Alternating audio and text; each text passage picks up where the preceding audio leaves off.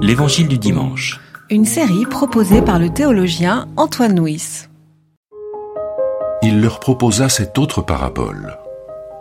Il en va du règne des cieux comme d'un homme qui avait semé de la bonne semence dans son champ. Pendant que les gens dormaient, son ennemi vint, sema de la mauvaise herbe au milieu du blé et s'en alla. Lorsque l'herbe eut poussé et produit du fruit, la mauvaise herbe parut aussi. Les esclaves du maître de maison vinrent lui dire, Seigneur, n'as-tu pas semé de la bonne semence dans ton champ? D'où vient donc qu'il y ait de la mauvaise herbe? Il leur répondit, C'est un ennemi qui a fait cela. Les esclaves lui dirent, Veux-tu que nous allions l'arracher Non, dit-il, de peur qu'en arrachant la mauvaise herbe, vous ne déraciniez le blé en même temps. Laissez croître ensemble l'un et l'autre jusqu'à la moisson. Au temps de la moisson, je dirais au moissonneur, arrachez d'abord la mauvaise herbe et liez-la en gerbe pour la brûler, puis recueillez le blé dans ma grange. Il leur proposa cette autre parabole. Voici à quoi le règne des cieux est semblable. Une graine de moutarde qu'un homme a prise et semée dans son champ. C'est la plus petite de toutes les semences. Mais quand elle a poussé, elle est plus grande que les plantes potagères et elle devient un arbre, de sorte que les oiseaux du ciel viennent habiter dans ses branches. Il leur dit cette autre parabole. Voici à quoi le règne des cieux est semblable. Du levain qu'une femme a pris et introduit dans trois céas de farine jusqu'à ce que tout est levé. Tout cela, Jésus le dit aux foules en parabole. Il ne leur disait rien sans parabole, afin que s'accomplisse ce qui avait été dit par l'entremise du prophète.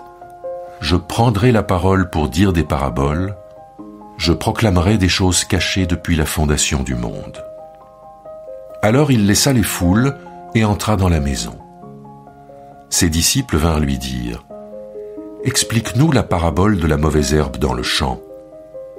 Il leur répondit, Celui qui sème la bonne semence, c'est le Fils de l'homme.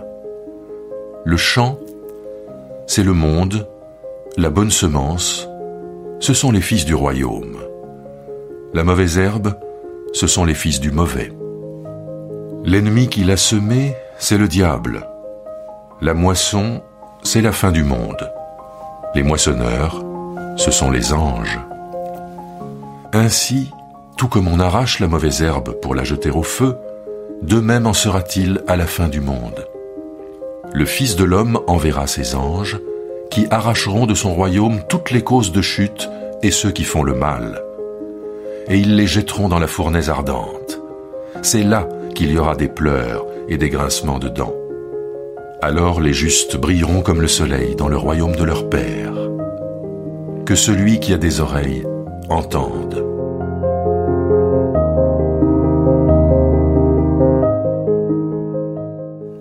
Après la parabole du semeur, Jésus poursuit d'autres paraboles. Alors il y a d'autres paraboles euh, agricoles, avec la parabole de la mauvaise graine, ou de la bonne semence et de la mauvaise graine, du bon grain et de l'ivraie. Et puis ensuite euh, la parabole de la graine de moutarde, la plus petite des semences qui donne le plus grand des arbres. Et enfin la parabole du levain à travers tous ces termes, Jésus euh, renvoie vraiment à la réalité la plus quotidienne de ses auditeurs. Euh, à la différence des contes qui sont souvent dans un univers euh, fantasmagorique, la parabole parle du quotidien le plus ordinaire des personnes à qui elle s'adresse. Alors avant de nous concentrer sur la parabole de la mauvaise herbe, commençons par dire quelques mots sur les deux autres petites paraboles, hein, le levain et la graine de moutarde. La parabole de la graine de moutarde nous parle d'une toute petite graine qui peut donner euh, naissance à une plante fourragère qui peut faire plusieurs mètres de haut. Donc elle joue sur l'opposition entre le tout petit et le grand. Et cette parabole renvoie, renvoie à euh, un certain nombre d'oppositions qui euh, traversent les évangiles. Lorsque Jésus dit par exemple que ce sont les premiers qui seront les derniers, que ce sont les serviteurs qui sont les vrais maîtres, que ce sont les petits qui sont les vrais grands, et en cela Jésus joue sur un certain nombre d'oppositions, d'un certain nombre de paradoxes pour décrire la, la, réalité du royaume, eh bien, dans cette même veine, Jésus dit, oui, voilà, parfois c'est ce qu'il y a de plus petit qui est le plus important, parce que c'est ce qui donnera euh, naissance au plus grand. Et nous trouvons la plus belle illustration de cette parabole dans la réalité. Les disciples, quelques hommes qui écoutaient euh, Jésus à ce moment-là, étaient une poignée, une poignée d'hommes et de femmes. Comment pouvaient-ils imaginer que des siècles plus tard, ils seront des, des millions, des millions encore à prêter attention à la parabole de la graine de moutarde? Après la graine de moutarde, le levain. Alors, dans les autres passages de la Bible du Nouveau Testament qui parlent de levain, le levain est toujours connoté de façon négative. Hein.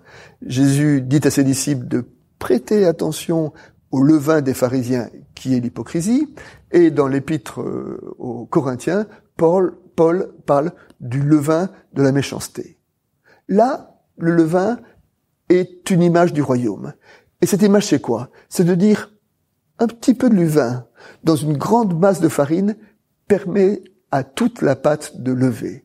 Une façon de dire que il ne suffit de pas grand-chose de quelques témoins pour que euh, la pâte lève. Donc c'est une parole d'espérance, c'est une parole d'encouragement dite à ces premiers disciples de Jésus, parce que d'un autre côté, une euh, farine qui n'a pas de levain restera inerte. La parabole de la mauvaise herbe, du bon grain et de l'ivraie est une parabole qui parle de notre monde.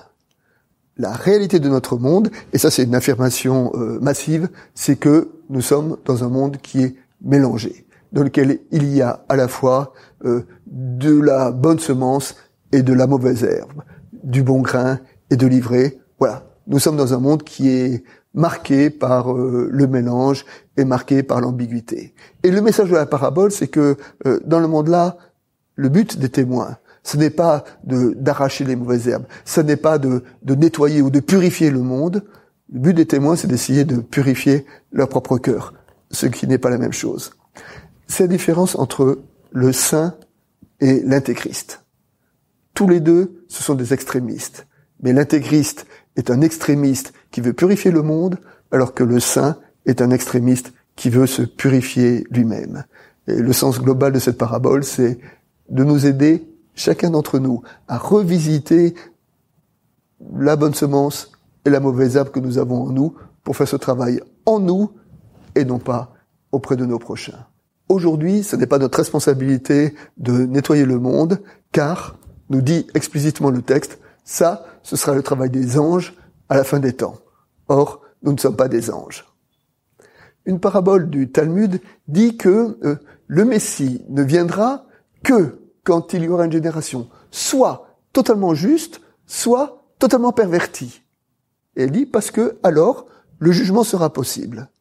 Mais tant que aucune des générations n'est totalement juste ou totalement pervertie, alors à ce moment-là, il y a de l'ambiguïté, il y a du mélange en chacun d'entre nous. Et c'est cela la réalité de notre monde. Donc gardons-nous de vouloir le purifier, c'est le travail des, anges. Mais aujourd'hui, nous devons accueillir le fait que c'est dans ce monde, marqué par le mélange et l'ambiguïté, que nous sommes appelés à être témoins. Matthieu dit que Jésus parlait en parabole et qu'il ne disait rien sans parabole ce qui, dans une première lecture, vient contredire notre lecture de l'évangile de Matthieu. Dans l'évangile de Matthieu, Jésus dit des paraboles, mais il arrive aussi à Jésus d'enseigner sans parabole. Nous avons vu dans l'exemple du sermon sur la montagne que si le sermon contient quelques petites paraboles, l'essentiel de son enseignement n'est pas en parabole. Alors qu'est-ce qu'a voulu dire Matthieu lorsqu'il dit que Jésus ne parlait pas sans parabole? Il me semble que nous devons l'entendre de la façon suivante. Nous devons interpréter toutes les paroles de Jésus comme si c'était des paraboles. C'est-à-dire comme si c'était des paroles, des histoires qui s'adressaient à notre propre parole, à notre propre histoire. C'est que nous sommes invités à, à être dans cette écoute pour dire qu'est-ce que cette parole dit à ma propre histoire? Un sage disait à propos des histoires, Gardez-vous de mépriser les histoires. C'est avec une chandelle d'un sou que l'on trouve une pièce d'or. C'est par le biais d'une simple histoire que l'on découvre les vérités les plus profondes. Car la distance la plus courte entre un humain et la vérité est une histoire. Chaque parole de Jésus est à entendre comme une histoire qui nous dit une vérité essentielle sur nous-mêmes. Pour évoquer les contradictions de notre monde, un père de l'Église, Jean Climac, a écrit le texte suivant. Quand nous tirons de l'eau à la fontaine, nous ramenons parfois une grenouille sans nous en apercevoir. De même, lorsque nous travaillons à pratiquer les vertus, nous cherchons souvent à satisfaire des vices qui sont imperceptiblement entrelacés avec elles. Par exemple, la gourmandise se mêle à l'hospitalité, la luxure à l'amour, la ruse au discernement, la malice à la prudence, la duplicité, la lenteur, la paresse, la contradiction à la douceur, le mépris de l'enseignement au silence, l'orgueil à la joie, l'indolence à l'espérance.